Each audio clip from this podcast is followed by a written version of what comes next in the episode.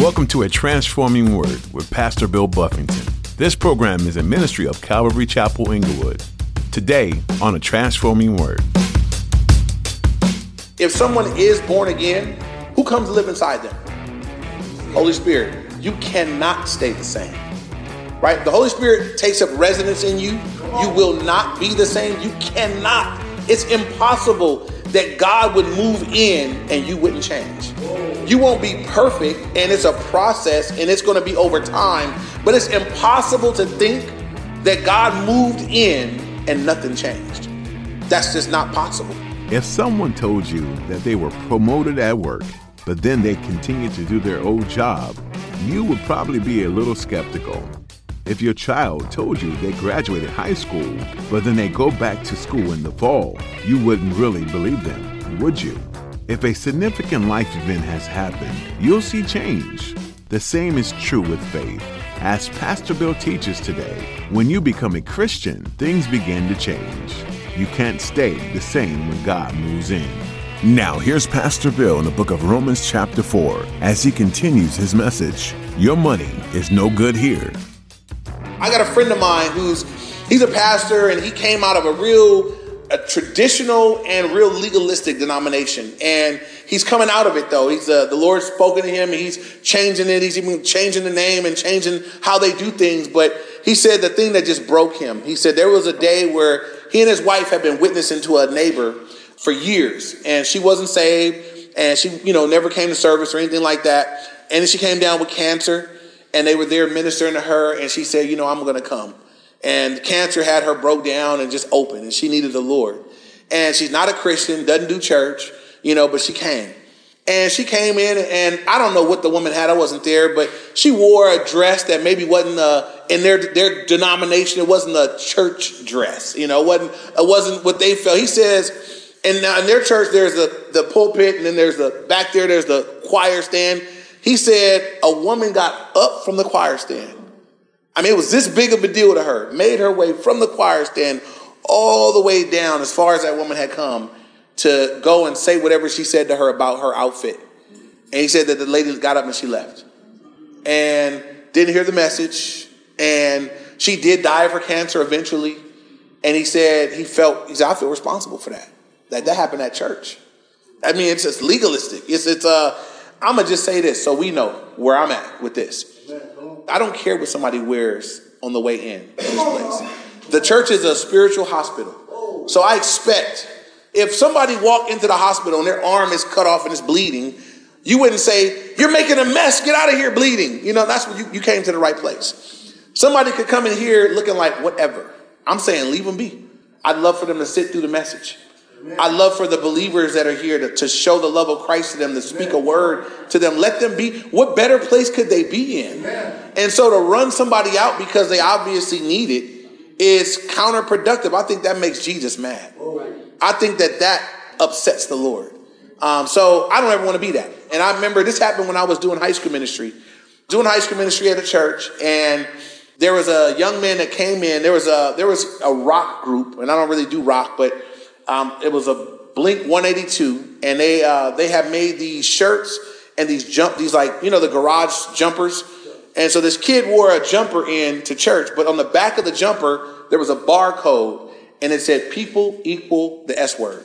He wore it at the church. So I saw it, and I'm like, so I'm in Revelation. I'm like, he about to get it, you know, like let him sit down. You know, we going in today. You know, we talking about we talking about that. We in the nitty gritty. Let him sit down so my leaders were all up in arms. Like, but other kids are going to read it and they're going to see. I'm like, I, this is what I told them. I, I, had a meeting. I brought everybody in the back. I said, look, there's not a kid in this room that haven't heard the S word. They probably speak it, and them reading it today is not going to kill nobody. Don't say anything to him about his jumper. Let him sit here. And he sat through the message. He didn't come forward or anything like that, but he sat through the whole thing. He heard it. He left. The next week he came back, wore it again. And like, are we gonna say anything yet? And I had I had one leader with that religious spirit. They they really badly wanted me to do. They felt like I was not doing. I said, just let it be. It's not hurting nobody. He just he's sitting through another message. And on this Sunday, the kid came forward, give his life to the Lord. No, I don't ask him about his jumper. So he came back the next week, and I said, "Hey, I'd like to, you know, take you out on sit lunch." And I usually buy kids get saved. I give them a Bible, and I want to talk to them. And I said, I got to hear his story. He said, "This is what happened." He says they live in a trailer park down the street from where we were having service at, and his friend had to come to church on Sundays. So his friend's like, "Hey, well, come with me." So he was only coming with his friend to accompany his friend who had to come to church every Sunday. So he was, they skateboarded over and they came to church. And he said, but last last week it got to him and he got saved and he gave his life to the Lord. And I find out about this kid living situation. Lived in a trailer park. His he had an older brother had recently been murdered. And the brother was the breadwinner, so they were losing where they lived. He was only with us for about two months, and then they had to move somewhere else. And I look at that, that little window of space that we had him and think if we had to run him out because he wore the wrong outfit Whoa. and we had opportunity, he needed the gospel. So my prayer, right, up in here, I can't control a whole lot of places, but up in here, you see somebody walking in, if I can look at you and know you need help, then what should I, I'm supposed, I'm supposed to help you. Hey, I'm not supposed to look at you and say, how dare you wear that into the house of God. Dude? If you act like that, about to kick you out, you know. Let them sit down, you know. So I love y'all too, but I mean, that's my heart on it. You know, I would be so mad to find out that somebody showed up, apparently needed the Lord, and got run up out of here oh. before they had a chance to hear about him. So we want to be good about that. I expect y'all to love them. Y'all, somebody put an arm around them, greet them, you know, show them where things are at. And uh, I hope that their interactions with everybody here would show them how much Jesus loves them. Amen. Amen. And so we don't ever want to be just religious. And so back here, the last little section we looked at, Paul was really arguing just the circumcision that that you know Abraham was justified before he even had went through the act of circumcision himself and though these jewish people are really having a hard time with it it's just the way god was working at that time that god had said i'm, I'm not really concerned with the outward things that god was wanting abraham believed and so it, it's a model for you and i that to be right with god i believe what is it that we need to believe for us just like them it's believing in the work that God did. And we come when we get to the last verse, he's going to tell us exactly what we need to believe. So let's move on. Look at verses 13 through 15. It says, For the promise that he would be heir of the world was not to Abraham or to his seed through the law, but through the righteousness of faith. For if those who are of the law are heirs, faith is made void and the promise is made of no effect, because the law brings about wrath. For where there is no law, there is no transgression. So now he goes on into never mind the promise of God. What Abraham is, is what God promises, what God promised to give him. God has said to Abraham, I'm gonna make you a father of many nations. You're gonna have more, you're gonna have more descendants than, than the sands of the sea and the stars of the sky. And that promise wasn't going to be because he kept the law. That promise was because he believed. And so if it was, he says here, if it was because he had kept the law, then what would you and I would have nothing to look forward to? It's like, man, I got to be as good as Abraham to receive the promise. But Abraham just believed. And there is something significant. I, I, thought about this as I prepared this week that I think that God speaks to his kids. And as I read through the word, I can see many places where God had promised kids. He promised, he gave them things to look forward to. Abraham, you're going to have a child. And he had to believe God and wait for it. You know, you know, he told Hannah, you know, you know what? I heard your prayer. You're going to have a son. Yeah. And some people believe God right away. Other people struggle to believe. He told Mary, you're going to have a child. Told Elizabeth, you're going to have a child. He told different people what they, you know, there were promises that God made to them at different times that they needed to continue to believe and wait on him to bring it to pass. And so I wonder in a group like this if there aren't people that God has given promises to, things that God has said, I'm going to do this, that we waver at his promise. For some of us, it's just at God's promise to forgive you and save you. Some people waver at that when you mess up. You forget that it had nothing to do with you. And so you can have a bad day. And, and that's why some people get saved. They answer altar calls all the time because they hear the message and they believe and they get moving and they have a messed up week. Start sinning, tearing up stuff. And then they're like, oh, I don't even know if I'm saved. If the strength of salvation was on your good life, then you could waver. But if it's on Christ and his finished work, then you should just say, I'm sorry for what I did today. I repent. I should confess my sins and repent. If my salvation and your salvation is leashed up to our level of obedience, do you know how unstable that is for us? That's just like all over the place. It's I'm gonna be I'm gonna feel really saved when I'm doing really good. I'm gonna feel moderately saved when I'm in the middle. I'm gonna feel like I might not be saved when I mess up real bad. And God said, I really want you to stay in this place of believing that I did it. And so I need to believe that I'm saved, but I messed up. God made a provision for that. 1 John 1 9. When saved people mess up, 1 John 1 9, confess your sins. He's faithful and just to forgive you of your sins and to cleanse you of all unrighteousness. God has made provision for us to, to get our conscience clear with Him. Confess it and, and lay it down, repent of it, and don't go back to it. I forgive you. I'll cleanse you completely. You keep walking with me. Right? But you don't want to base your standing in God on how you're doing. Now I gotta I gotta shoulder that with something, right? Because some people say, well, I believe you meet people as you go witnessing and say, well, I gave my life to Christ you know, a long time ago. But they never walked with the Lord. They, have, they don't have any, there's no testing. They've never walked, they've never repented of their sin. They pretty much have kept going the same way. Just at some point, they said, I raised my hand at church that one time and I prayed that prayer. So I'm saved, right? So I got to shoulder this truth with this truth, right? If someone is born again, who comes to live inside them?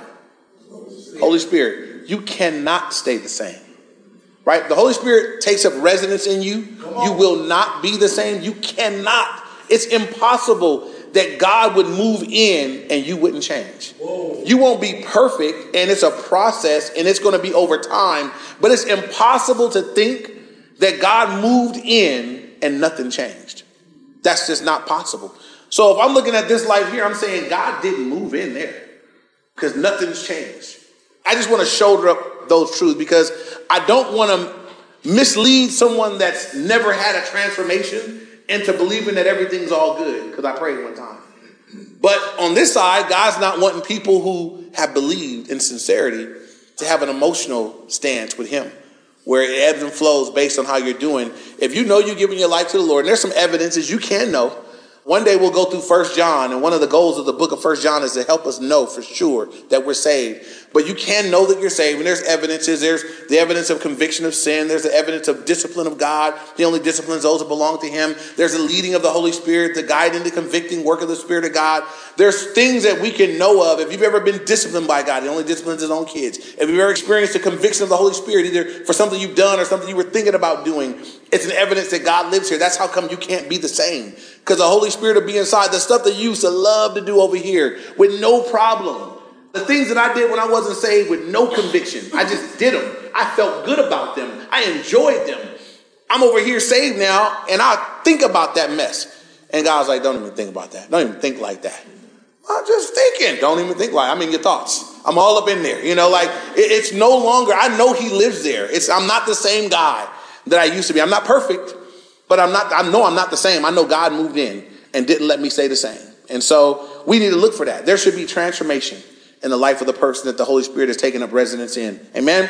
Amen. All right, moving on. Look at 17 through oh, verse 16. I'm sorry. Therefore, if it is of faith, that it might be according to grace, so that the promise might be sure to all the seed, not only to those who are of the law, but also to those who are of the faith of Abraham, who is the father of us all. And I want you to notice the first part of verse 16. Therefore, it is of faith that it might be according to grace. God wants our salvation, our relationship to Him to be according to His grace. What is grace? It's God's unmerited favor. God doing what you don't deserve. God giving us what we don't deserve. God said, I wanted to be according to grace. Because who gets the glory for grace? God does. Right? If God gives me what I don't deserve, I got to just say, Thank you, Lord. I didn't earn this. I didn't deserve it. It's according to His grace. I just got to be thankful. I, all I can do with grace is say, Thank you, Lord. Thank you for being gracious to me. Thank you for your mercy in my life. Thank you, God. Grace removes pride, it removes spiritual haughtiness. It's just I'm a good recipient of God's grace. As recipients of God's grace, we should be graceful people. We should be gracious to other people, having received what we don't deserve, right? Just the grace of God. Grace should flow through the believer, grace should mark us. We should be a gracious people. And so, if you think you earned it, then you won't be gracious. You'll think that, well, I did my, I put in my time. You know, you got to, you got to put in yours. You know, but if it's grace, and I just got it because God's good, then I, I mean, I could just be thankful and let me tell you what God did. You know, He's gracious, He's merciful. You know, He's a good God. So moving down now, look at verses. Look at seventeen. As it is written, I have made you a father of many nations in the presence of him whom believed, God, who gives life to the dead and calls those things which do not exist as though they did, who contrary to hope believed so that he might become the father of many nations according to what was spoken, so shall your descendants be. And so uh, he's in verse 17 reminding him that God had told him he'd be a, a father of many nations in the presence of him who believed. And he said, God. Now, this verse is quoted by a lot of your word faith preachers. Your old King James says, God who calls those things that be not as though they were. And there'll be preachers that preach it like they could say that. I call those things that be not as though they were. And it preaches real good. But I want you to have read this in context with me today. Who calls those things that be not as though they were? God does. Do you? No. I tell everybody, I, I, had a minister, we call those things, we call something that makes, call God, when, when God spoke things into existence, he spoke and it was. Say something. Say Mercedes. Say it. It, it. it won't happen. Right? And so they should know it, but they preach it like they don't know it. They've been preaching lies. So I, I just want to clear that up for y'all. If y'all ever hear that out of context, today y'all heard it in context. God is the one that's able to speak the things that be not as though they were. Only God. Now, when we speak his words, right? When I'm speaking, when I'm when I'm speaking what God said, when my faith is in what he said, God said, like, I, I call the things that are not as though they are. I knew before Abraham had a child that he would have a child. It was not, but I knew it would be. God was the one that spoke. Now, Abraham received the promise. Now, we've received promises like that. God has made promises to you and I. We have the promise of heaven, right? I've never seen heaven, you guys. I've never been there. I just have testimony from scripture of what it's like and what it will be like, but I've never seen it with my eyes. I've never experienced it. But God has called it. God has said, this is what will be. And for those of us that believe it, we can we can look forward to something. We can have a hope that the world could not have. The world can't hope for heaven. They don't have faith in God. They don't know, they don't have his word. We have it. And so, anyway, he calls those things that, that are not as though they did exist. Verse 18, who contrary to hope believe, so that he became the father of many nations according to what was spoken. So shall your descendants be blessed. And now it explains the, the practicality. How did Abraham become a father of many nations? As you guys know the story, Abraham's wife was barren and he was old. So Abraham was, God had made him the promise. He had, they were trying to have babies. They couldn't have babies. His wife was barren. It went on to where she went through the change, and it was too late anyway. Abraham was old and, and not functioning anymore anyway. It was way outside of the realm of human possibility. They had tried to fix it themselves earlier. Abraham went into his wife's handmaiden Hagar and they made Ishmael. God said, that's not what I promised. And so they end up old and way down the line. God had made this promise. And I, there's something important here, but I, I want to read real quick. It says, so uh, verse 19, and not being weak in faith, he did not consider his own body already dead since he was about 100 years old. When it says already dead, that meant that he was no longer, him and his wife were no longer laying up like married folk do. They were just laying next to each other to stay warm at this point. So um, it says, and about that, it was the deadness of Sarah's womb that her body was, she was barren, and before she was if she hadn't been barren, she was beyond menopause and all that. Like it was way beyond, it was going to have to be a miracle. And so, verse 20, it says, He did not waver at the promise of God through unbelief, but was strengthened in faith. You should put quotes around that in your Bible. He was strengthened in faith, giving glory to God, and being fully convinced that what he had promised, he was also able to perform, and therefore it was accounted to him for righteousness. So, it says that he trusted the Lord. Now, Abraham trusted God then for a baby. The baby came by miraculous means, right? At a hundred years old, God's, I don't know, I don't know what that evening was like, but Abraham said, Hey, Sarah, we, we gonna go to the tent. I mean, God spoke to me, you know, at a hundred years old, they went and they, they did the do and they made a baby and they had a child. I mean, because God said they would. This would be the same guy who years later, when this son, and you can imagine having a son of promise like that, how special. That kid was probably couldn't have been more spoiled. He couldn't have been more loved. My mom and dad, for God to show up one day and say, I want you to take that son. I want you to sacrifice him for me. Offer him to me as a sacrifice. And Abraham said, okay. And he got moving. But it says in Hebrews 11 that Abraham did that believing that because God said that descendants were coming from him, that even if he had to kill him, that God had to raise him up and make it come to pass. That's amazing faith. That's just saying, God, I mean, you, you I know you got to keep your word. And that stabilizes the believer when you just take God, God, I just try, I believe your word. I don't believe what I see. I'm trying to put myself in Abraham's shoes and, and just think, I mean, how do you trust God enough to, I mean, he had his son tied up, bound on the altar with his hand raised. How do you trust God enough to just say, I'm gonna just do it? God had to raise him up. But he did. I just want you to know it was he grew in faith, right? He had to believe God earlier for this child. And I guess at that point, God, if you could do that, then I just I'm gonna continue to trust you with my life. Sometimes it's a really healthy thing because I want you to note when it says that he was strengthened in faith. How do you strengthen yourself in faith? One thing that believers should do as a practice is rehearse God's faithfulness. When you find that I'm weak in faith today, I, I need to trust God for these new things. I, I know God said He would do these things. I'm struggling. I keep my own thoughts keep entering in, and they, they, are above God's word. Sometimes it's healthy to look backwards Whoa. at God's track record, right? Something that God made the Israelites do in Joshua. He made them set up these Ebenezer stones. And the idea was that God had brought them this far. That they He had brought them so far. He said, "Set up these stones, make it real high, and now keep going." But you'll always be able to look back and say, "The Ebenezer stones, God brought us this far." And so it was something that they could look back and say, "Man, God had been faithful to that point," and they could trust Him for where He was taking them. So I think it's healthy for Christians to journal. I know guys don't do diaries or whatever. Come up with another name for it, but it's healthy to write down to rehearse God's faithfulness, what He did, answer prayers. If you do a prayer journal and there are things you're praying about in one season, you look back at time and you think, wow, God did them all. One time I found the journal that I had when I had I had met my wife, but she wasn't my wife yet. She wasn't even sure she was gonna marry me. She didn't think I was saved enough or whatever, you know. But I had a journal and I remember I found it and I had a desire to be in ministry. Amen. I was wanting to marry her. Amen. And I was wanting a family. And there was I had a list of things that I was really praying that God would do. And I found this journal right as I finished Bible college and I was going on staff at Calvary Downey. I looked at that list and I'm like, everything on there and some stuff. Come on now. And it ministered to me just to look back and think how faithful God had been. So for some of us, when you got new things, look back, you know, rehearse his faithfulness and be reminded. So it says, and then the, the next thing you can do to strengthen yourself in the faith is Romans 10 17 says, faith comes by hearing, hearing by the word of God. Stay in your word.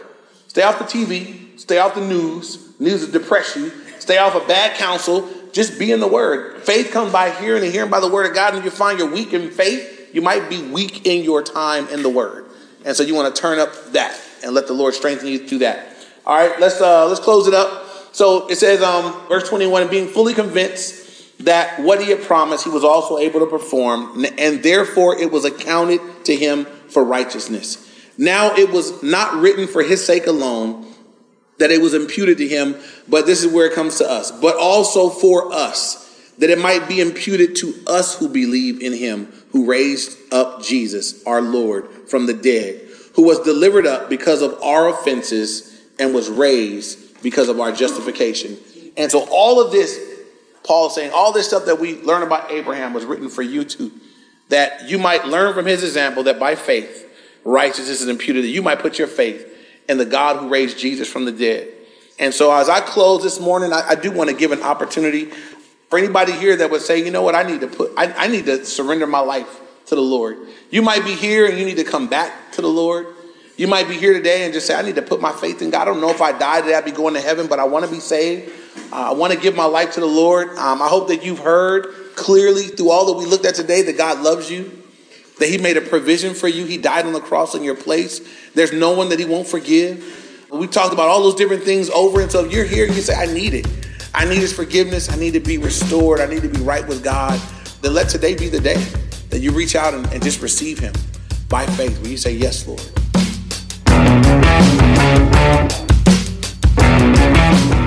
Do you ever start thinking about God's immense love for you and get lost in the amazement? He loved us enough to send his son to die in our place. But Paul, in his letter to the Romans, takes it even a step further when he says, But God shows his love for us in that while we were still sinners, Christ died for us.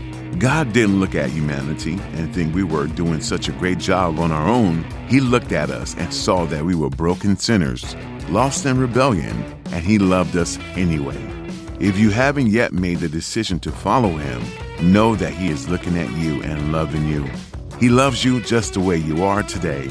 If you like to learn what it means to follow him, you can call or text us at 310 245 4811. We love to walk you through the story of what God has done to offer you salvation.